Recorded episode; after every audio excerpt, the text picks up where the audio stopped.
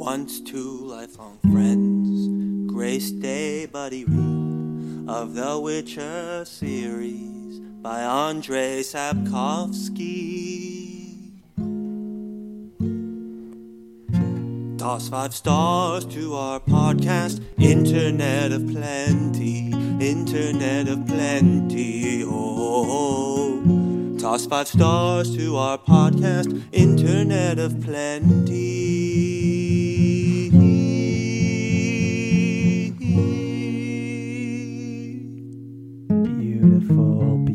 Beautiful. Who is that lovely, lovely voice, Charles? Someone who picked up a new hobby during the shutdown. um, hello, everyone. Welcome to another very exciting episode of the Friends Talking Fantasy podcast. That intro can only mean one thing, and that is that we are here today to talk more Witcher. Who is the we that we're talking about? Well, my name is Charles, and my host with me today is none other than Dylan. I'm ready to talk some fantasy with my friend Charles. All right, me as well. So, our topic today, we're doing one of our special little micro topic episodes. We hope you enjoy it. This one is called The Witcher and What Makes a Monster. We're gonna finally answer the question, Charles. You and you and I apparently know the answer, and all these listeners, they're gonna find out, right, Charles? That's what we're doing. Uh, it's not so much about answering the question as much as it is extrapolating on this theme across what we know and have read from The Witcher. You know, I've read the whole series. Um, Dylan has watched the show and read The Last Wish. So we might have some light, light spoilers for The Last Wish, which is the first Witcher book, but everything else you'll be totally fine with. And um, that's your spoiler warning. And light spoilers for the Netflix series. Yes, yes, but light, light. Um, We'll keep it light. keep it light. So, yeah, back to the title. What makes a monster? What one of my favorite things about the Witcher stories is, you know, Geralt on his face value, he is a monster bounty hunter. You give him money and he goes out and kills a monster. But as we've talked about in our Last Wish episode and in our Witcher series episode, he doesn't always follow that. He has a very strong moral code and he's sometimes sympathetic to monsters or creatures if they've done no wrong or if they're not posing a threat to anybody. And another thing that Andrei Sapkowski does that's really interesting is when he's writing a monster, a lot of times it's typically something as the result, it's like a monster that has been man made or is the result of some evil acts done by man. So this idea of a monster, uh, more often than not, monsters get a lot of sympathy from Geralt, and it's the the men that create them through their evil deeds is is the true horror and the true monster of the story. Well said, Charles. I think that's one of the biggest themes in The Witcher throughout.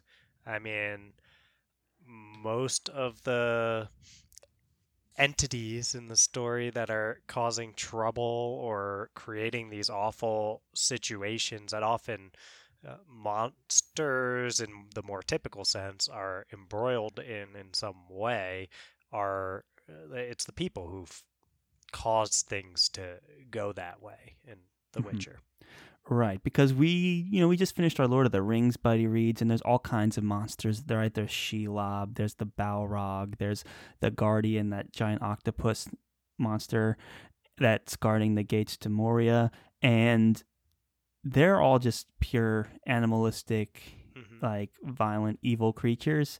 But in Witcher, more often than not, like monsters are created through like magic or they don't exist at all and it's just the influence of human beings trying to make Geralt kill people for them, right? So that's what gives The Witcher its unique spin and its unique twist and making it worth reading in the first place is, is Andrzej Sapkowski's talent of taking the idea of a monster and kind of deconstructing it and finding the horror in humanity and using that as a way to build up his monsters. For sure, Charles. And one of the defining quotes of The Witcher in general, I would say, and The Last Wish in particular, is where Geralt says, People like to invent monsters and monstrosities, then they seem less monstrous themselves. Mm, yeah, that's a great quote. I love that one. And there's also that quote, I don't have it in front of me, but Geralt is like, Oh, I remember my first monster. And he's describing a human being, like a Mhm. bandit who attacked a family. And um, the idea that his first monster wasn't a Kikimora or a Striga, it was a human being. And I think that's a pretty poignant moment in a, a sh- in a book about a guy who kills monsters for money is that his first monster was a human being. For sure. And this thing comes up a lot where what something appears to be on the outside in The Witcher, uh, and oftentimes things that appear monstrous, like Geralt himself, in the way that he's described in The Last Wish, anyway, Mhm. uh, appears monstrous to those around him. Uh, maybe not quite as much as some of the, well, not a Kikimora, but Right. people are definitely afraid of him. And even in that situation he describes where he he saves uh, that family, uh, I think like the uh, there's a girl he saved, and she ends up. Uh, like fainting, like vomiting Right. and fainting when Geralt comes close to her. Right. She's so scared of Geralt, who just killed a person. Right. Even if he killed a person who was doing a bad thing, Right. uh, and she's really frightened of him, so she perceives him as a monster. So Geralt has to grapple with these questions of what makes a monster so much because uh, people are wondering if he's a monster. He's sure. wondering if all sorts of often cursed creatures that he's interacting with are technically monsters because he's not supposed to kill people, uh, at least whenever possible. Right. And he's definitely not supposed to take money to kill people. Right. So- And that's because how many scenes are there? There's countless scenes where he walks into a bar and people are like, "Get away, you twisted sorcerer! You you you just will you'll do anything for money. You use magic. You're a blasphemer. Like your total existence is an affront to humanity, kind of a thing. And the fact that you'll just like people have problems with monsters and you're over here haggling, you know, like all those kinds of things. He has to face that kind of prejudice um, every town he goes to, and that just adds to this el- element of the true evil in this world. And it's not as simple as just an evil creature whose nature is to be evil. It's nuanced and it's complex and it's permeated through everything that Geralt has to interact with, not just monsters, but the humans as well. Mhm. Well, Charles, you're bringing up evil here, and uh, I want to chat about some lesser evil, which is one of the yeah, yeah, one of the short stories, and I would say my favorite short story from the Last Wish. And anyone who's seen the first episode of the Witcher Netflix TV series will be familiar with the story of uh, Renfri, who Love that story. a so good, and uh, basically we're dealing with a princess who has potentially been cursed, who had uh, been traumatized by a sorcerer trying to kill her because he sees her as an evil monster. Right, because uh, she was born under an ominous sign like an eclipse or a black moon or whatever. Exactly. And then uh, she ends up living this pretty horrible, traumatic life that has her turning around and just really wanting vengeance upon Stregobor, the sorcerer who set her down this path instead of what her life could have been, which is a very pampered princess right. uh, who lives a very life uh, of luxury. Yeah. yeah. So I I mentioned this in our buddy read discussion of The Last Wish that there's an amazing conversation between uh, Geralt and uh, Renfri in The Last Wish where he pretty much directly asks her are you a monster? And Renfri is someone who appears on the outside like a just a woman. Mhm. Any But Stregobor's convinced person- she's cursed. And she is But acting the way Stregobor says someone who is cursed would act. But she's acting that way because Stregobor caused her to lead this horrible, horrible life. And Mhm. when she goes into all the stuff she had to endure, it's really um, heartbreaking, right? And it's almost scary in a way, like all the acts of violence and um, just all the victim that she was growing up that turned her into this hardened, vengeful person. Mm-hmm. or monster question Mm, mark. Maybe. So or was she always that way because she was born under the the eclipse? raises some interesting questions about nature versus nurture that uh, or nature and nurture because you know in psych these days we think of it more as those two working together. But it, the uh, the line from renfri is uh, fine i'm supposed to be cursed contaminated in my mother's womb. I'm supposed to be and geralt interrupts yes and renfri fr- finishes a monster. Geralt asks and are you? And she responds, I don't know, Geralt, because how am I to know, damn it? When I cut my finger, I bleed. I bleed every month too. I get a bellyache when I overeat, and a hangover when I get drunk. When I'm happy, I sing, and I swear when I'm sad. When I hate someone, I kill them. And when. But enough of this. Your answer, Witcher. And she changes the subject back to, Are you going to help me or stand aside at least? Right. So she and that's something I really like about The Witcher, the nuance of Renfri actually being willing to be like, "Hey, I've known about this supposed curse my entire life, and I too like think about this question, and I'm not sure. Like, I wonder. I have all these signs of being human, but at the same time, like, I take vengeance upon people and take joy in that. So uh, I don't know. Yeah, it's tough. And she doesn't know because she obviously is filled with this sense of self preservation. And you could argue that it's, you know, Stregobor would see her acts of violence as validation of his belief that all of these princesses, all these women of noble birth, birth born under that eclipse were evil. And he's killed all of them and autopsied them or whatever, except for her.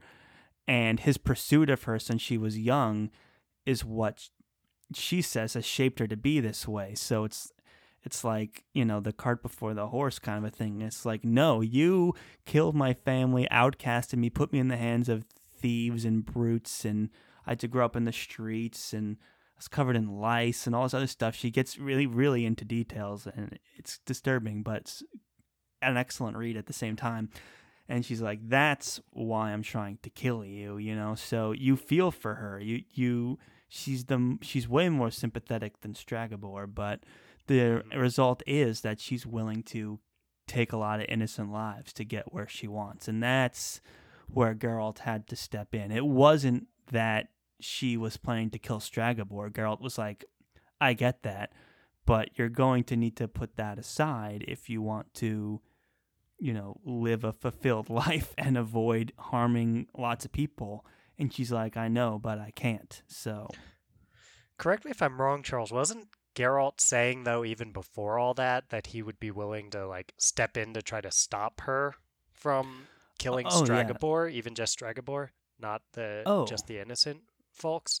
Um, I think so. I I because I think you're right on that. I don't think Geralt would have let her like premeditatively murder hmm anybody. You know, I think that was the line Geralt had. Like, even though Stregobor is not the most sympathetic of victims, when you get to know Renfri's story and what he caused her to live through, um, Geralt is still like, you know, if if you try anything, I'm going to stop you. Like, and he's begging her, right? He's like, please, please, just turn away and live your Mhm. life. You know, you've got a lot of talent. You've come this far. Like, don't cause all this violence. Don't force me to get involved. I don't want to choose. I'd prefer you just go away. And it's a lot to ask for her, you know, after so much she's had to suffer through. And it's that idea of, you know, what makes the monster in this case? Was it the eclipse or was it um, the way she was brought up into the world. Who knows? And that's what, and we'll never know because Sapkowski was very smart when Geralt did intervene and and she he killed Renfri. Um, Stregobor was like, "Excellent, nice job. Let's do the autopsy." And he's like, "You do not get to touch her at all." And we never know if she was truly cursed or not. And I think that's such a great move by the author, by Andrei Sapkowski, to kind of keep that always as this mystery because does it really matter? Because either way, she would have been justified, you know. So whether she was cursed or not, her upbringing was so tragic that we feel for her that way. We definitely do feel for her, Charles, with everything that she's been through. And it's interesting that Geralt does seem to have the opinion that whether someone is a monster or not a monster is to some extent a matter of choice on behalf of the person themselves. I think that shows up in in this story of the lesser evil, where I believe basically he he tells Renfri, "Hey, like if you leave, then that's the way that you prove him wrong. That's the way that Yes. Stregobor is wrong, and you are not a monster because you are do not need to take revenge at all costs. In fact, you are able to forgive, and a monster wouldn't be capable of that. And I think from uh, Geralt's point of view, and the reason that in at the end of the day he he decides. I guess this is kind of spoilery, but we did say some light spoilers, so uh, you know earmuffs uh, if you don't want to hear this. Uh, but he does decide that uh, it's uh, it's better to kill Renfri than to I already said her- that though. Oh, you did. yeah. Oh, yeah. I did say that. Fair. Um, I guess I. so you should have put your spoiler phones on a while back, like five minutes Yeah. ago. But rewind back in time and don't listen to what Charles was saying. right, right, um, like other people in on the show. Uh, um, no, what I agree. That's a great moment, and you're exactly right. And he even Stregobor says something very interesting also, where he's like, because because Geralt, the whole reason he got involved in this was because he had killed the Kikimora and was looking for someone who'd be willing to give him money for it. And it's like, oh, maybe the wizard will pay you some coins for it to make one of his crazy potions. And he's like, okay. And that's how he got involved. And then Stregobor's like, oh, perfect, you're here. Now you can help me kill this woman. And he's like, what? And he's like, Geralt, who's the real monster here? That Kikimora, that actual, what you would consider a monster, was just hunting for food and like surviving on animal instincts. You know, Renfri's out here murdering people indiscriminately on the path to revenge. Who, like, he even actually says, like, who's the real monster? And that's just, or he says something like that anyway. And that's, um, like the whole theme of that story, and that's what makes it such a highlight in the Last Wish. Definitely a highlight there, Charles. Thanks. All right, if I just give you the last uh, few words back, then you know I, I was listening. really makes thing. me feel confident that you were listening to the whole thing. I I don't know. People listening to this, look, it's interesting, right? This idea of a monster. It's a show about monster killers, and Local podcaster pleads with audience, uh, yelling at them that their content is interesting. This is Uh, interesting, people. it's the whole point of The Witcher. yeah So that's the that's um that story. What's the Lesser story Evil. called? Lesser Evil. Yes, thank you. Um, the only other one that I think is worth bringing up to contextualize this whole thing is the first one, which is called The Witcher, which is one another one of my favorites. And the only reason I'm bringing it up is because you have the other side, right? You have an actual monster. It's called a Striga. Um, Mhm. but it was created by these like really bizarre, horrible acts of like hateful acts of mankind, right? You have a prince or a king, and he, um, you know, through incest with his sister, sister gets pregnant, and then the baby dies in childbirth, and the mom dies as well. and then you also have I guess spoilers here. You have other parties within the palace who had feelings for the princess and hated the prince and hated the the child and all of this and and then the mom of the daughter hated that there was a product of incest. So like you had all this hate all this betrayal all of this like the act of incest itself and the act of a young baby dying in childbirth and a mom dying in childbirth which are very tragic things. It all kind of morphed together into personification of the Striga, this horrible monster that plagues the palace, right? And it's interesting that this monster stays within the confines of the palace as well and kind of like Mhm. haunts everyone involved in it, right? It haunts the king, who's the only one left from that whole family that survived, and then the people in the palace who are trying to manipulate the situation for their own personal gain. They're constantly having to deal with this like creature that's basically in their closet. You know, it's a super interesting um, story about monsters, and the monster itself is just a child that didn't even get to live. Right? It's the corpse of the child that turned into a monster. It's pretty dark stuff, but it's kind of innocent in a way, and it's the people around it, the circumstance, the evil deeds committed by the people around her, and the hate, and also the love and death that created it. So, just a super interesting idea of what makes the monster in this case. For sure. And you nailed the use of the word personification there, Thank you, Charles. Yeah. Well done.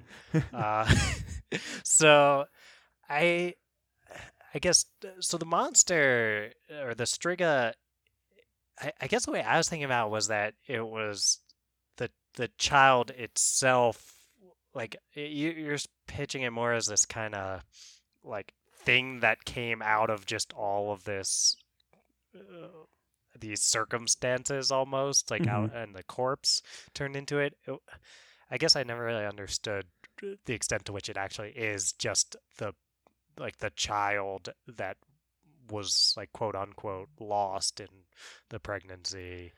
right. I uh, think they said it's because they didn't burn the corpse. That was their mistake, right? They buried it or something like that, or they put it in the tombs, and that's what caused it to morph into the Striga, Gotcha. right? And there's this the line from I keep forgetting if he's a king or a prince, and I keep going back and forth. Um, I believe he's like a king. Okay, The, you're saying the yeah, uh, the father the- basically, yeah. where he's basically saying believe he's a king. did my you know he his words did my congress with my sister create this thing and then Geralt says i don't think so but it was a cause it was a cause of it right. Mm, where he's like i don't think it's like how to make a striga step one you know have you have an incestuous relationship you know? I think it's just the raw um, emotion and like almost like betrayal of nature that is what spawned the creature. It's interesting. It's an interesting way to use fantasy to create monsters right? This betrayal of nature. And then combine that with they mentioned that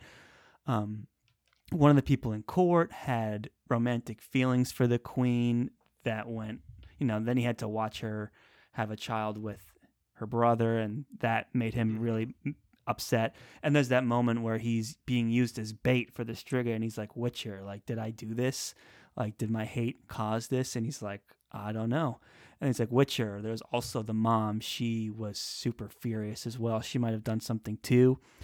And it's like he's like okay. So it's basically it was just so many that that whole situation was so messed up on so many different levels that it just spawned this killing machine. Yeah, and I think to return to the question of what what makes a monster here, I I feel like in Geralt's view anyway, the way he thinks about this one is that he he won't kill the Striga because the Striga has within it the potential to be uh, I, I want to say good, but at the very least not a Become human again, become a little become girl, you know, a- innocent yeah, girl. a little girl. So it's like if that is within this creature and there's a possibility to bring it out, then I'm not quite ready to say that this is just a cut and dry, that's a monster, so sure I'll take money and I'll kill it. sure and Geralt was given big thing, multiple opportunities to like kill it and not try and churn it because trying to turn it is way more dangerous.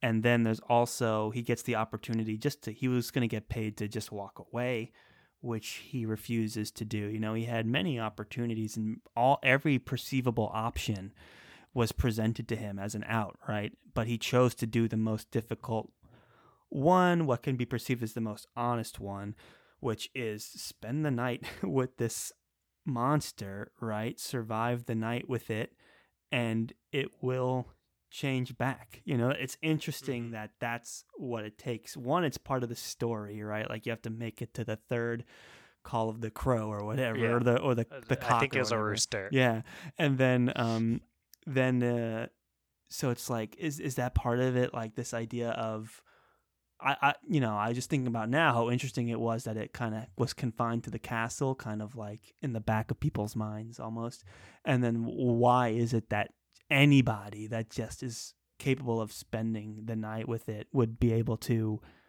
um, just survive the night, be able to reverse the curse. You know, it's interesting and. Um, I Go ahead. yeah, I, I love that idea. I, I never thought about that before that you you've brought up here. It's kind of like facing the- it, I guess.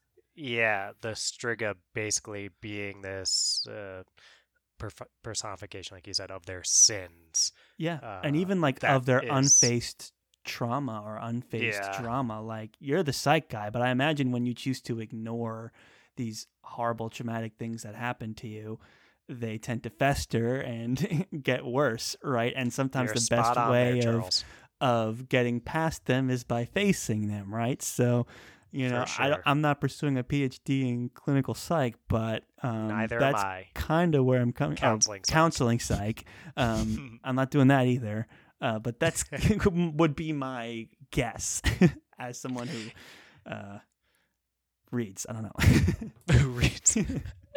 well, your reading has not led you astray here, Charles. Yeah, most of the empirically supported treatments for dealing with trauma uh, focus on basically just a willingness to expose yourself to oh, some of these uh, thoughts and feelings and these kind of things that come up for you when you oh, actually confront that a traumatic thing was something that happened to you and yeah it sucked it's terrible and it happened and to try to come to accept or uh, otherwise like trying to make sense or make meaning out of uh, some traumatic things that have happened to people that's how people are usually able to uh, best recover at least in treatment from uh, traumatic events and i think you make a great point of the striga almost being this thing that is lurking in the dark depths of the castle uh,